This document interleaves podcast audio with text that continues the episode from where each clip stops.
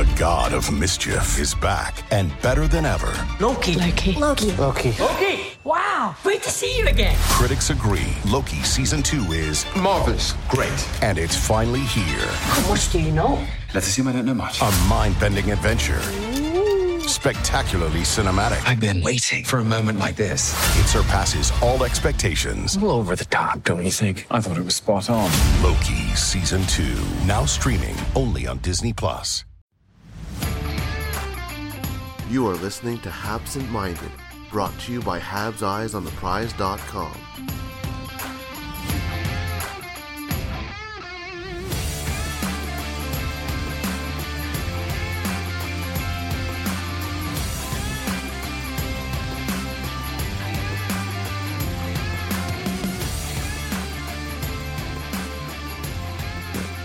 Hello and welcome to Habsent Minded. My name is Jared Book. Joining me today, Anton Rasegård. An hour later for for me anyway than than usual. No, no, no. It's it's less of a time difference because Yeah. it's five hours now, and then we're changing next week Right. for some reason. Okay, right, yeah, because we move an hour closer to you because we move an hour ahead, right? So so Yeah. an hour closer to you for a, a week. You said, Yeah, for, for a week. Yeah, it's uh, it's something. it, it's it's one thing. It one it's one thing to to have to change time uh, arbitrarily. Some would argue, and it's another to do it at all different times, where where you know part of the world does it, you know, one week, part of the world does it another week. It- Yeah, it's- apparently it's two weeks even. So it's the Yeah. twenty between the twenty seventh and twenty eighth of March, and I, I have no idea why. It was the same like during the uh, during the uh, autumn. I worked for uh, Pro Football Focus (PFF), and it was the same. Obviously, like the schedule changed when the American uh, time zone changed. And then I was just like, well, it's still the same time here. And then I was just like, it was very weird. And then we moved, and yeah, uh, but yeah, so apparently it's two weeks now that we're five hours. You're five hours back, and then it's going to be six hours again. Yeah. yeah time, time zones are weird and, and and because if you look at the history of daylight savings time it, it's completely arbitrary Yeah. um and it, to begin with so yeah i, I think a couple years ago uh, north america decided to do it. Just yeah you know what? Let's do it a week earlier. Yeah you know and the rest of the world is like okay.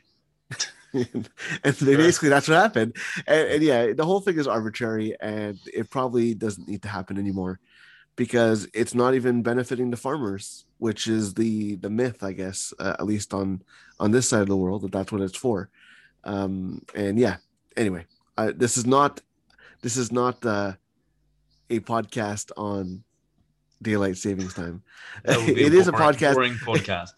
yeah it, it's yeah twice a year. Um it, it's a podcast about the montreal canadiens uh which arguably is is just as confusing as daylight savings time uh in the last couple of weeks. And i i don't want to talk too much about the details about the two losses to the calgary flames just because they were you know th- thank goodness they weren't the games that started at 1 11 o'clock eastern time although that that might have been better for for you guys in Europe, you you and Patrick. Mhm. Uh, but it just seems like, for whatever reason, th- this team knows what they should be doing, and it just isn't happening. And I, I'm wondering if that makes it better or worse than if they were just being completely their game plan was the issue. And, and it doesn't seem to be the issue. The issue is executing the game plan. And I don't know if that's even more frustrating than it would be otherwise. I always think it's better to have a problem with execution and not the game plan because if the game plan is the problem, then the execution will also be a problem. So uh, I, I think that you can't really execute a good game if you don't have a functioning game plan. So now it's just, it feels, I mean, it's a weird season, right? So you have all of these away stints that last for like six or seven games and you don't get to practice a lot and it's just Dominic Ducharme has come in as the new head coach and he hasn't really been able yet to shape his team the way he likes it. He, he has to follow on, on what Claude Julien did earlier and and what the previous coaching staff, which he was a part of, obviously, but but it's just it's a difficult time to get in as a new coach. But then again, you could say that Daryl Sutter should have the same problem, and then the Calgary Flames played the way they did last night, and it just looked, yeah, it just looked uh, more more. Uh, th- there were considerably more more speed and velocity and and tenacity in in uh, the Flames than it was in the Canadiens. So um, I, I want to have Ducharme's back here in the beginning, but it just goes up and down and up and down. And I would gladly take that away and just have a more a more solid team that you know what you're going to get on an on an you know on an everyday night basis. Yeah, I think I think the issue uh, is not, and we saw this a lot when Claude Julien was hired and Michel Therrien was fired, is that what what seems to be happening is that it's not only learning how to play under Dominic Ducharme, it's forgetting how to play under Claude Julien. And and the issue is, is that when they panic, when they they default to what you know, and and that's part of being a you know being in a new system is that you your you know your, your instincts are not there, and that's what they kind of need to, you know, re- repetitions are are important for that, and and that's something that that will need to happen, but I think that's what's ha- what's happening is that they're they when they don't know what to do, they just forget what they're supposed to do, and and and that's not on the it is on the coach a little bit, but I think it's more on the players because, you know, like Joel Bouchard likes to say a lot, he doesn't hold the stick, and and at a certain point you have to, you know, the players need to to perform, and and that's the second part. You mentioned how the Flames look much better under Daryl Sutter. What, what happens with them is that they're just playing all, all out, and the Canadiens just didn't have their legs. And that's the second part of the problem is that it seems like this team has trouble starting games. And I want to preface this by saying, yes, it was a 5 p.m. local start.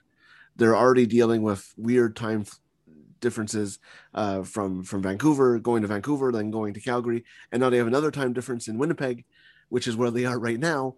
But you know, 5 p.m. local start, it just seemed like they never got their legs, they didn't have a morning skate. And and Dominic Ducharme talked about that. He's like, you know, he was asked after the game, why didn't you have a morning skate? And he's like, listen, the, the ice was only available at 11 o'clock local. So that's six hours before the game is supposed to start. So you're stuck in a position where you can either choose to stay in the arena all day and have a morning skate, skate, or have a morning skate, go back to the hotel, and then literally turn around right after to get back for the game or you can just choose to not have a morning skate, show up on time, and and that's what he chose to do. And he didn't blame it on that, but at a certain point, you know, this team has to start better. And you know, because it's happened now under two different coaches, I, I'm not sure if that's necessarily an issue with the coaching either. And and we talk about character and leadership in this Montreal Canadiens dressing room. And at a certain point, you need those guys to step up and, and I'm not saying that they're not stepping up. Is at a certain point, you know, if you know what you have to do, and you know you have to start games on time, and you know you have to play 60 minutes, and it just doesn't happen, then you have to start looking at yourselves, right? There's nowhere else to point the finger right now, and you can, you know, from the outside you can say, "Oh, Marc Bergevin needs this. This team needs this." This wasn't a problem three months ago. you know, when, when the season started, every, you know everything was going well, and and they I don't know if it's necessarily a, a depth issue. I, I, don't think Ben Chiarot's injury matters that much and completely flabbergast the the forward group of this team. And at a certain point, it comes to the players to just have to play better. It does. And I think as well that I, I, I think that it can be something because there was obviously after the play in and playoff series, uh, there was so much positivity going around in Montreal and everyone thought with the moves that Bergevin made during the offseason as well that this was the season where everything was going to fall into place.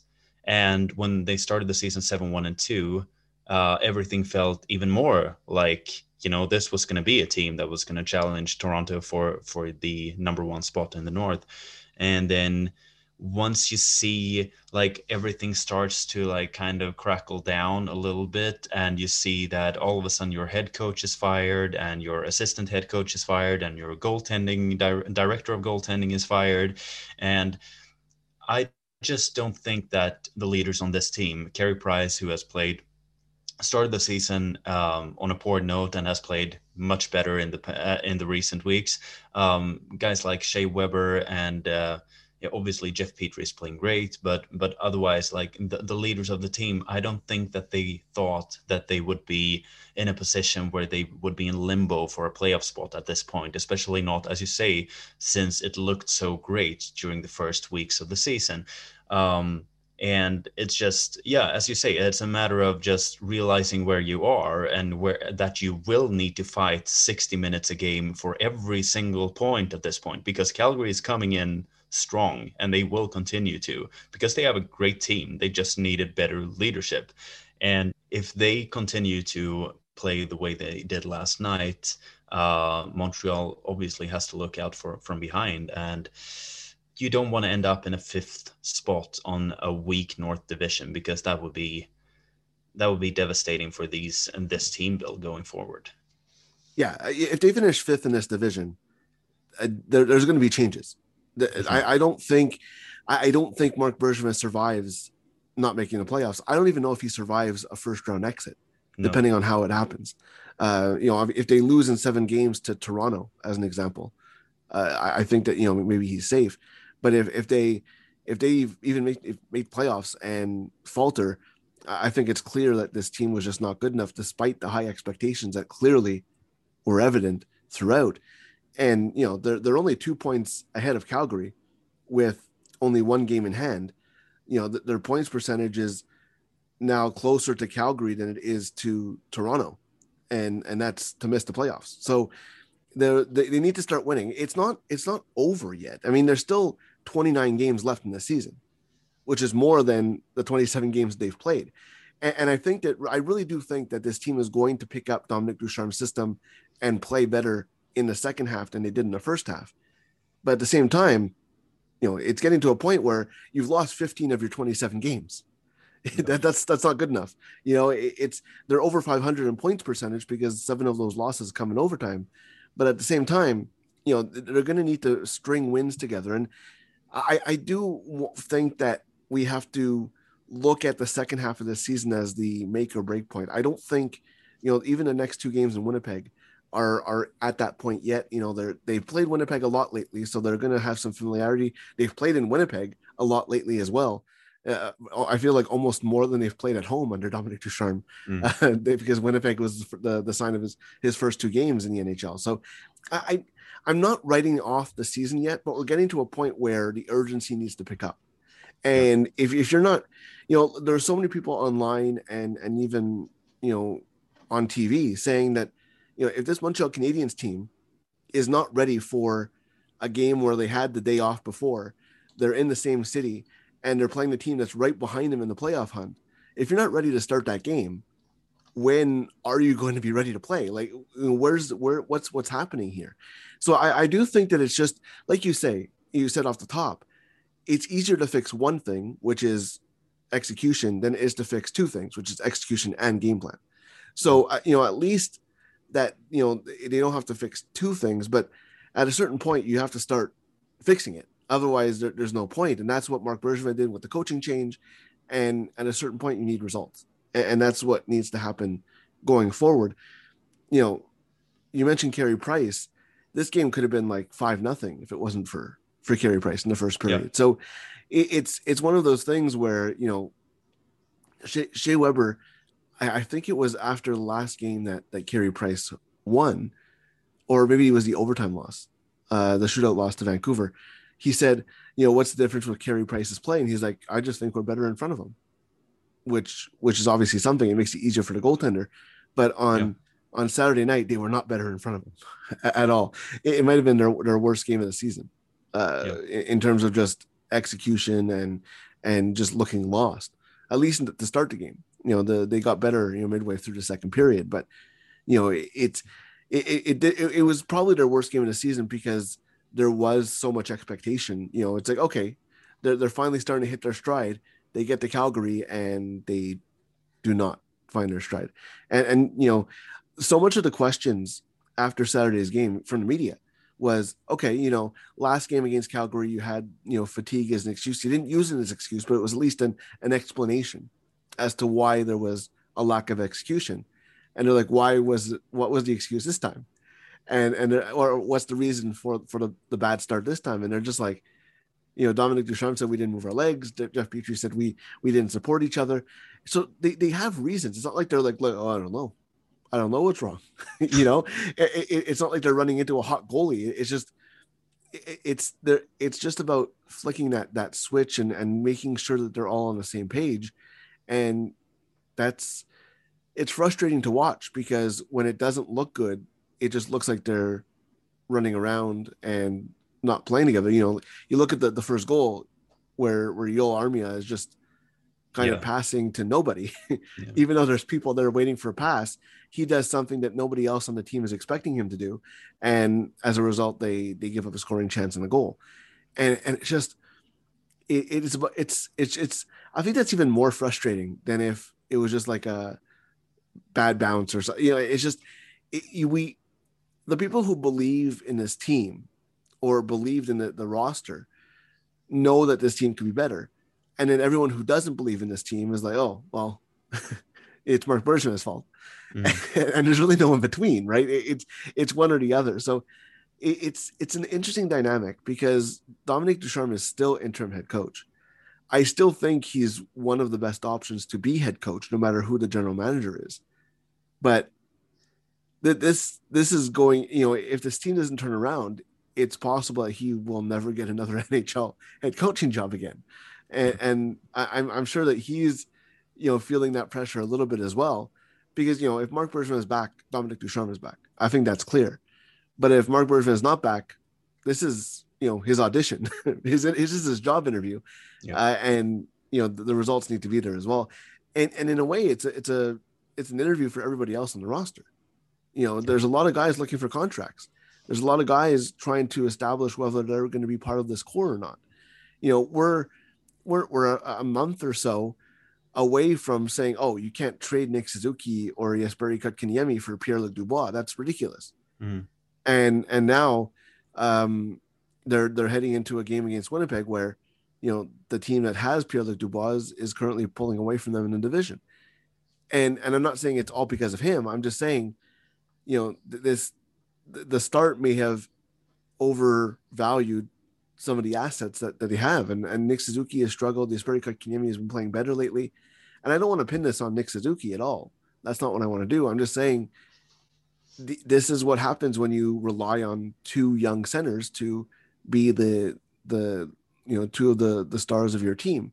You're going to have I mentioned this with Patrick a, a couple podcasts ago. You're going to have growing pains. It's part of the nature, not just in the system, but within the players as well. You know, how many ups and downs has Jesperi Kotkaniemi have? since he's been drafted and made his NHL debut. You know, a year ago at this time, well, a year ago at this time, nobody was playing, but he was in the AHL, and he was not going to be back in the NHL this season. You know, so there's going to be ups and downs, and that's to be expected. You know, look at Carey Price. Look mm-hmm. at the mm-hmm. ups and downs that Carey Price has had in his career. And I'm not talking about lately. I'm talking about the start of his career. You know, he he came in as the backup to Cristobal Huet, and and you know you can say arguably the most memorable moment or, or playoff run of this Montreal Canadiens team had Carey Price on the bench behind Yaroslav Halak. So it there, you know, there's going to be growing pains. He turned into the best goaltender in the world for a little bit. You know, it, it's not like that means he's he's doomed, and it doesn't mean that Suzuki or Kotkaniemi are doomed either. It's just what ha- you know. Alexander Romanov is a good example of that as well. Where beginning of the season, it's like, oh wow, this guy's great. He's he's he's going to be a star. And then, you know, we don't talk about him as much anymore, even though no. he's playing next to Shea Weber right now. So yep. it, it, it's normal. This is development. It, it's it's it's to be expected, and and you know that's the you know you can argue the Canadiens are between two different windows right now, right? Mm-hmm. The the the Price Weber window may have you know it may have been may maybe gone in terms of them being you know core core elite players and the, the, the next generation of Suzuki and and Kotkaniemi and Roman, Romanov is not there yet. And and you know you can add you know different prospects like Jesse Ylönen and Cole Caufield into that as well. But you know it, it's going to be it's going to be interesting, and and I feel like we'd be looking at Marc Bergevin a lot differently if this was year four or five instead of year eight or nine. Yeah. And and that's I'm not saying that he deserves us to back off because of that. I'm just saying it, it's it's a different situation. This this this franchise is is kind of at a crossroads. And and the next we talked about how the the bubble really affected this the, the outlook and, and the future of the organization. It made them go get Josh Anderson and Tyler Toffoli and, and Joel Edmundson, Jake Allen, all those guys. And these last 29 games of the season is going to determine a lot of futures in the organization as well. Yeah, definitely. Um, and also, uh, it is it is a special situation now. You you mentioned the centers, for example, two 20 year old guys, and no one was expecting Phil Danault to to struggle as much in his contract year as he has done, since everyone was the only thing that was a sure bet was that the the uh, well considered first line with Danault, Gallagher, and, and Tatar would still perform up to par. You expected them to have, you know, um, to have the back of the other lines. Basically that you could put that line against any other line in the in the north division and you would uh, be able to at least get uh, you know solid um, both defensive and offensive play. Um, and when that line has kind of struggled a little bit, then all of a sudden more pressure comes on guys like Suzuki and Kotkaniemi to pick up the pace, and they are still only 20 years old. And it's the same with someone like Romanov when Ben Chiarot, who was um, a, a, pleasant surprise during the second half of the season last year, uh, has struggled this year, and, and Shea Weber hasn't played. Um, hasn't played as well as we hope that he still can do, uh, then there is more pressure on guys like Romanov and, and Brett Kulak to pick up the pace. And they may not be ready to do that yet. And with Brett Kulak, obviously it's different because he's 27, but it's still, um, it's still when you can't get uh, the, your leaders on the team to perform um, to the level that you expect of them uh, on a consistent basis, then you need uh, all of a sudden need uh, consistent play from your youngsters, and the youngsters are there to uh, to try and fail and try again and fail again uh, until they learn to become great NHLers, which they have potential to be.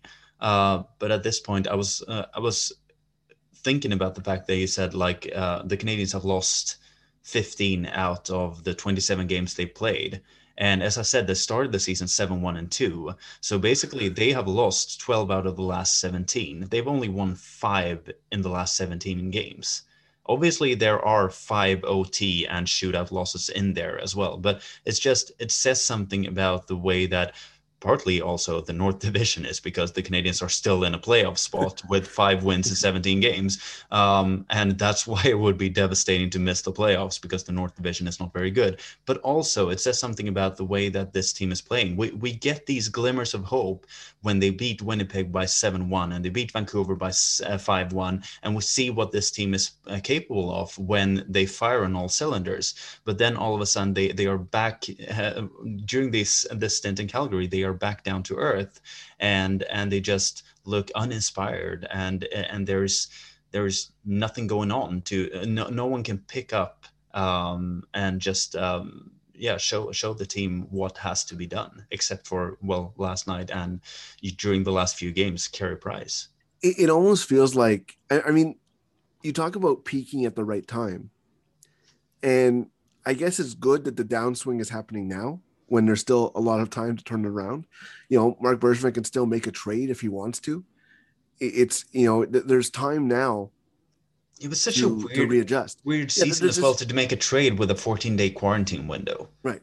Yeah. Yeah, it, it's it's not it's not the it's not ideal, No. but but at the same time, there's time, right? There, there's there's you know, we we talk. There, there's I feel like there's been like three different seasons within this 27 games, and there's still half a season to go. Yeah. you know it's it's kind of it's kind of weird how how long this short season feels. And and you know it's it's weird because we, we i think that it, it's changed the mindset and that okay every game matters every game matters. They need to start going on a run. And you look at it we we haven't even played half the season yet. You know it, it's kind of um It, it's kind of a, a mind trick almost, where it's like you you you psych yourself up to feel like, okay, every game matters. This is really important. You can't go on a losing streak, and then they do go on a losing streak, or at least you know a, a streak where they lo- they lose a lot more than they win, and you're like, oh, you know, there, there's still a lot of games left, and you know, it, it's it's funny how how it's it, it can it can change, but yeah, at, the same time, they need to do something.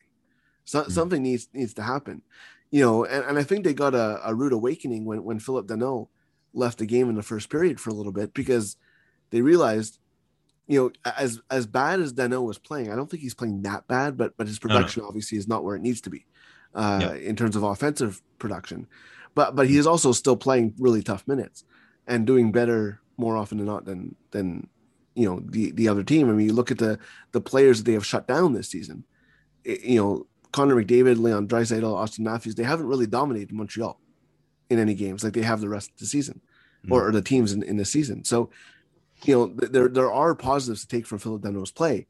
Having said that, you, you real as, as bad as he's playing, you realize how important he is to this team because you, suddenly he leaves the game. You Jake Evans is a healthy scratch, and you're stuck with Jesperi Kotkaniemi, Nick Suzuki, and Paul Byron as your three centers. And and that's not ideal, you know. it, it's and, then you know even if let's say uh, Danault misses if you if you were to miss time, or if you trade him like so many people want him to be traded right now, then you're still stuck with Jesperi Kotkaniemi, Nick Suzuki, Jake Evans, who has struggled to be a fourth line center, is now your third line center, and then you might have, you know, Paul Byron as your fourth line center, and then you know, oh okay, then you could look at Laval and be like, okay, Jordan Weal. Is that who you want as your third line center, or, or you know Laurent Dauphin, who's on the taxi squad, or Michael Frolik, who hasn't played a game this season in the NHL, or you know Ryan Poehling is the name that always comes up when you talk about a opposition opening up a center, and we'll get into him a little bit later because I don't think fans know how to react to Ryan Poehling at all. Um, and then you, you look at you know Joseph Blandisi and you know it, there's there's guys in Laval who can play center, but they don't have anybody to replace Phillip Danault, right? You, you know Jake Evans is not there yet, uh, and, and then even if he were, I don't think Kotkaniemi and Suzuki are ready for you know playing tough t- tough opponents either. So this t- and David St. Louis had an article about it, has saying that this team needs a center. They definitely need a center because it's not working the way they have it now. I, I think they do need some insurance there because one injury to even to Kotkaniemi or Suzuki, who also left the game on Saturday for a bit after getting uh, knocked in the mouth by by Corey Perry. th- th- They're they need a center because there's nobody who can step up. But I forgot to mention Lukas Vejdemo as well. Lukas Vejdemo is probably the most ready center in Laval right now, besides Jordan Weal, depending how you feel about him. But at the same time, he's not he's not going to step into a, a top a top three a top sorry a third line role. He's not going to to go into that. I don't know if that's what that, what you want either. So it, it's a tough situation right now for for Mark Bergevin because you mentioned that you know any acquisition from the U.S. is out of lineup for two weeks. Ben Chiarot is out for four to six weeks. It, it's it's not ideal. This situation that the Canadiens are in, but at the same time, you mentioned you know the the state of the the North Division, and it's not that great either. So you know they you can look at it both sides. You know their 574 point percentage would be six if they were in the East. It would be, um, you know, in in the West it's kind of weird because nobody has played the same amount of games, but they would be out of a playoff spot in the West. Uh, you know, it's it's one of those things where in, in the Central they would be they would be in the playoffs in the Central, but I mean the Central is just a weird division. You know, Chicago's in a playoff spot right now in, in the Central. But having said that, you know, in most in, in half the divisions they wouldn't be in the playoffs, uh, and and in the North they're barely in the playoffs. So it, it's it, they're in a tough position, but it's not insurmountable.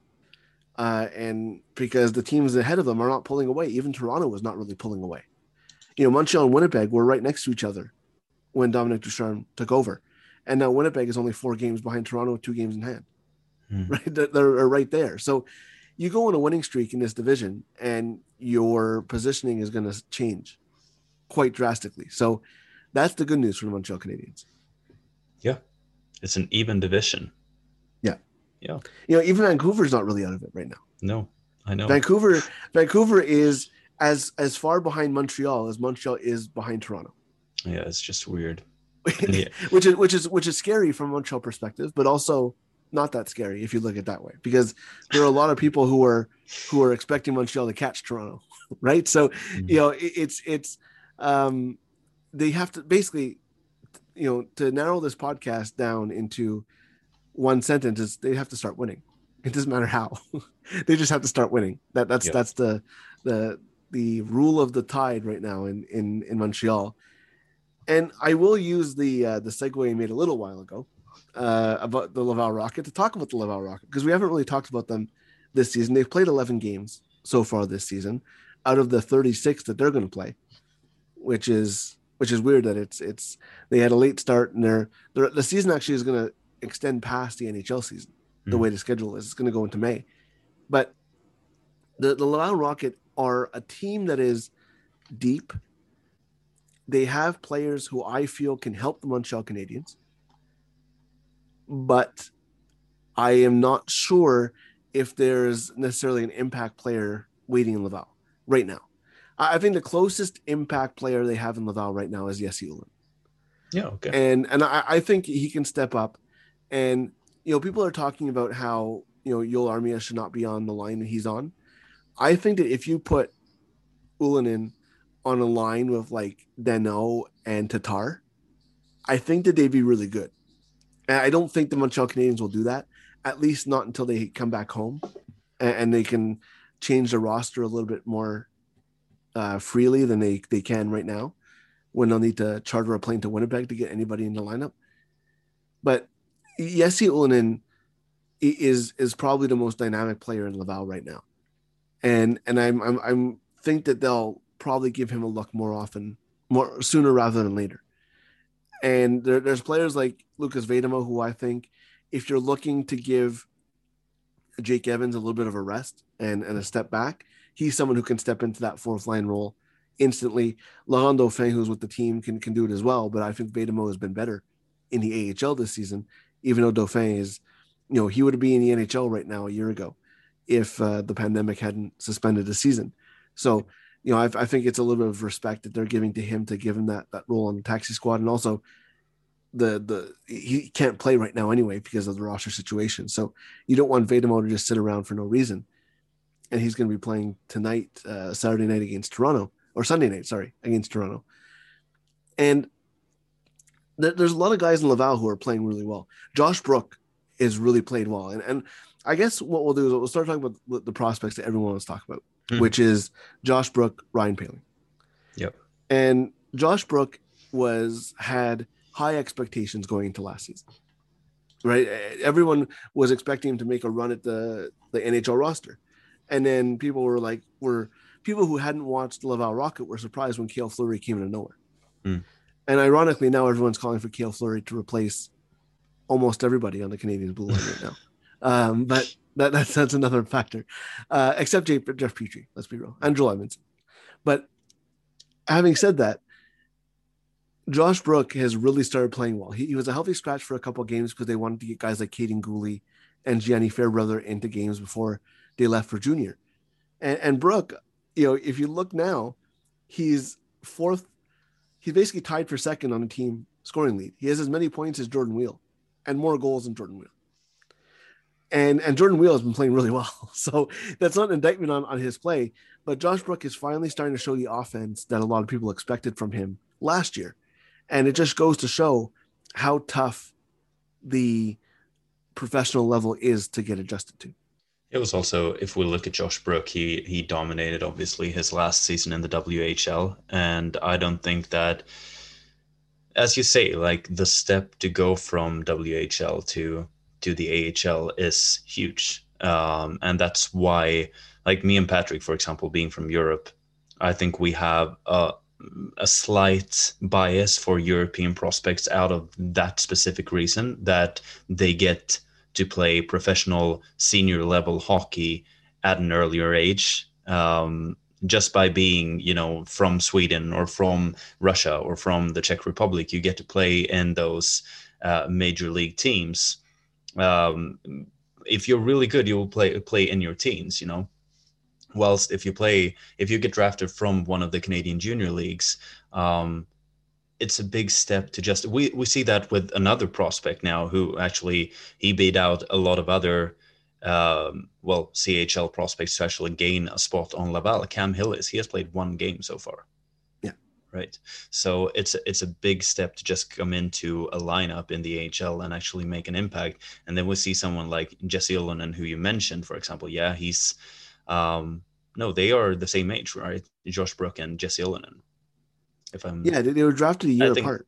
yeah, Right. but I think they're but, but, but they're very close in age because Yeah. one's an older older player and one's a younger player. So yeah, Yeah, exactly. pretty similar in age. But but if we look at Jesse Ylönen when he was coming over, I, I remember you were banging the drum quite uh, quite fondly for him and saying that uh, you thought that he would be in the NHL before the season was over.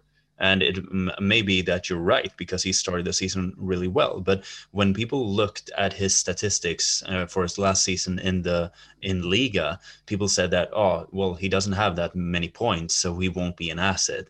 Uh, and then you look at someone like um, Josh Brook, and you saw him 75 points in 59 games in the WHL. Wow, he will be an asset soon in the NHL. And then you know, like playing in Liiga is obviously uh, quite a few levels up from playing in the WHL. So uh, then then you get like uh, if you come from one of the junior leagues more often than not, and that was was what was obviously so impressive with Nick Suzuki when he came straight from the OHL and made the team, made the Montreal Canadiens out of camp, um, because you did could couldn't quite expect that for coming from junior hockey and just making an impact. Uh, in an instant, but but for for many prospects like Josh Brook, it takes some while getting used to uh, the more physical level and just having less time and everything. So it's great to see him doing well and yeah, having more right-handed defensemen who who can make an impact makes it um, make makes the lineup more fluid in a in a especially in a post-COVID uh, world. So yeah, uh, great for uh, for Brook and for the Canadiens' future. Yeah, it, it's funny because then you see guys like Kaiden Guhle who go into the AHL and, and don't look out of place at all, which I don't think many people were expecting necessarily. He has the physicality. Yeah, he does, and he also played a lot more Like, recently. Josh Brook is more of a technical player. and he also played a lot more recently than some of the other guys, right? He was in the World Juniors, Yeah. and and so you know, a lot of guys uh, didn't play as recently as that, and there were you know quarantines and time off ice and things like that. But your your instincts, you know, get that work, then that that wouldn't happen. And and Ylönen as well, right? Ylönen also played, and I think that that was part of the reason why I said that in the beginning is that he's going to have his game legs, and and sure enough, he does. And Otto Leskinen is another example of that.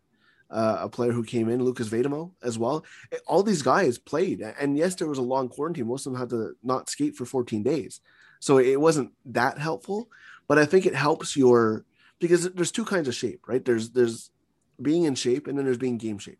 And game shape is completely different than regular shape right? Um you- you just have to practice those those those brain muscles right? And you know oh oh crap i have two guys on me. What am i what am i supposed to do right? That's the kind of thing that you can't replicate in practice. And and and that's something that maybe helps these guys right now do that and, and get a good start to the season. And and then and yeah brook i don't know if he's ready for the nhl right now. Obviously there's a there's a big hole on the right side of the canadiens defense uh especially with romanov playing uh, on the left side now. But i don't know if that now is the time right? You, you don't want to get into the ups and downs and you just want to let them marinate a little bit right? You don't want to it's like when you cook on a barbecue right? You don't want to open the lid too many times right? Because then you lose all your heat or cook in the oven or if you're baking you don't want to open the oven or open the barbecue too many times right? Because that that you want to keep the heat inside and you want everything in there to, to cook properly and and patience is needed. And that my friends is what you call a perfect segue to get to ryan poehling. Yeah. um, because that was the issue last year is that every time Ryan Poehling started to get going, the Canadiens came calling. And and it wasn't a recipe for success because he never got used to the NHL, he never got used to the AHL, and what you had was a pretty bad season. Now, a lot of people are either not looking at anything and saying, yes, he can play in the NHL because they remember his NHL debut. And like, whoa, three goals from the fourth line. The Montreal Canadiens can use that right about now. But everyone else is looking at the stat line and being like, uh oh, he only has two points and two goals and two assists in 10 games. He should be dominating the AHL. Yeah. Can't call him up yet. He's a bust. And like everything in life, the answer is in the middle of those two things. Because he is he is creating generating chances, more chances than I remember seeing him play do it all last year. And and that's a positive thing, obviously. But at the same time, you don't want to call up a player who's struggling for consistency in terms of production in the AHL to the NHL because that's just a recipe for disaster. Yeah, I, I think it was, I want to say it was Craig Button during the, the Vancouver games on TSN, or maybe it was even the first Calgary game. Anyway, it was one of the recent games. And he's like, if you're not dominating the level below the NHL, you're not going to play well in the NHL. And and that's that's the big thing for a lot of players. And and there are some there are some exceptions to that. Nick, Nick Suzuki, you can say, but he really dominated the OHL in the playoffs right before coming hmm. to the NHL. He was hmm. dominant. So I, I don't think that's a surprise. Jesperi Kotkaniemi is probably the closest to that in that he didn't dominate where he was before the NHL, but at the same time, he showed progression every single time he stepped on the ice after being drafted. And he was So the su- super young when he was drafted as well. Right. He, he was very young when he was drafted. He was he was I think he was top he was the youngest player in his first year in the NHL. And he was the second like he was like top five youngest players in the second year in the NHL. Yeah. Like that's how that's how young he was. And he's still one of the youngest players in the NHL this year. And you know, it, it's it's crazy to think that he's in his third NHL season. He's still, you know, one of the youngest players in the league. Mm. And and he's younger than Nick Suzuki. so, you know, and and I think he's even younger than Romanov, if I'm not mistaken. I don't Yeah, Ro- Romanov is born early 2000, January, and uh, yeah, so, and Kotkaniemi is July. so- yeah. So, yeah, I mean, you know, it's crazy to think that he is still the youngest player on this team. Yeah. In his third season, because you know we, he's he's already a bust in some people's eyes. Um, not many, but some people. Let's just be Mhm. clear. Uh, I'm not I'm not painting everybody with a, a brush here, but you, look at Poehling, and he's never going to be a top six scorer. He's just not in the NHL level. I, I think I still think he can be a, a good, you know, third line, um, maybe fringe second line. You know, if you're looking at Phillip Danault, I think that he can pr- maybe be at his at his best if everything goes right.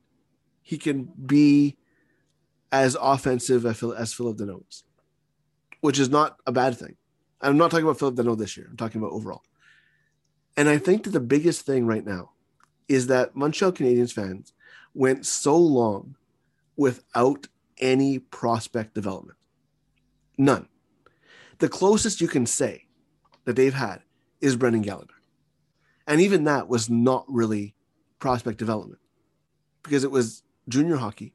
He had a really good training camp, got was one of the last cuts on Uh, in his first in his first NHL training camp. The next year, lockout year, starts the year in the AHL, gets to play a lot of good minutes, goes to NHL training camp, makes the team, healthy scratch his first game, and really was not a healthy scratch the rest of his career. And that's not prospect development. That's just that's just a guy who had nowhere to play, playing the NHL, gets the NHL, and makes the team. That's not prospect development. You know, Jake Evans, prospect development, but you're talking about a seventh round pick who was drafted eight years ago, or something ridiculous, seven years ago. So I mean, that's not really pro- that, that that's not general pro- prospect development either. You know, Nick Suzuki Jesperi Kotkaniemi coming right to the NHL after they get signed, basically. That's not normal prospect development. There's there's no there's no reference point for prospect development on the Montreal Canadiens.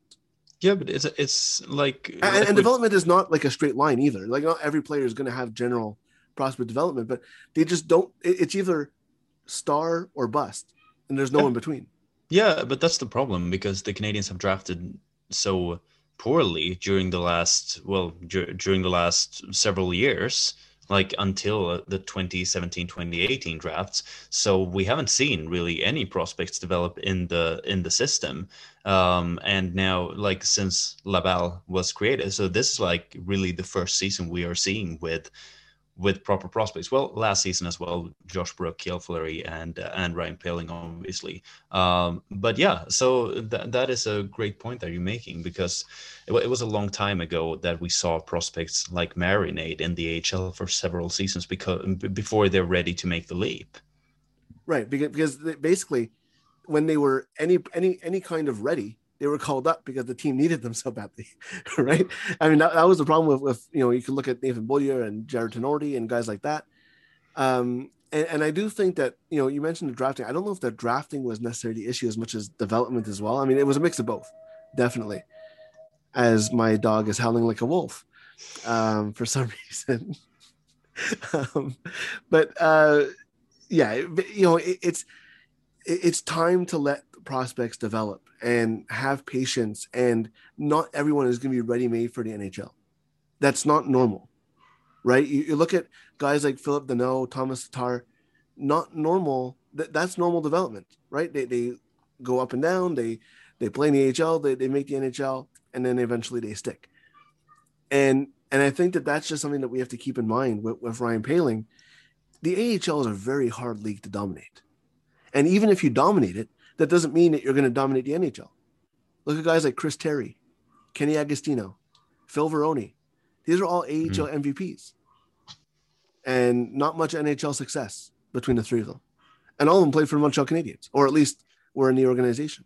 Yeah, but it's also what we've talked about. It's one thing to be um, like Phil Varone and Riley Barber, who are stars in the AHL, and they bounce around the AHL uh, and always. I mean, they produce points on a consistent basis.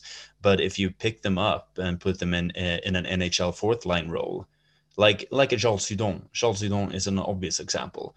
He doesn't thrive in that. He needs to be a top six top six line guy, and there he has much more competition uh, who are much more skilled than he is.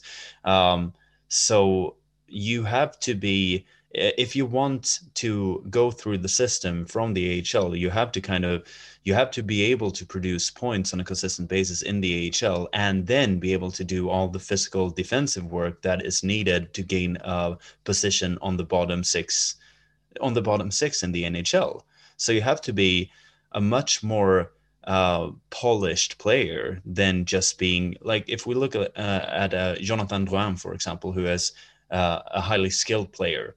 Um, he is obviously a top six guy in the NHL, uh, but if he was just slightly less skilled, um, he would probably be out of the NHL altogether because he's not as good in if you would put him in a bottom six role.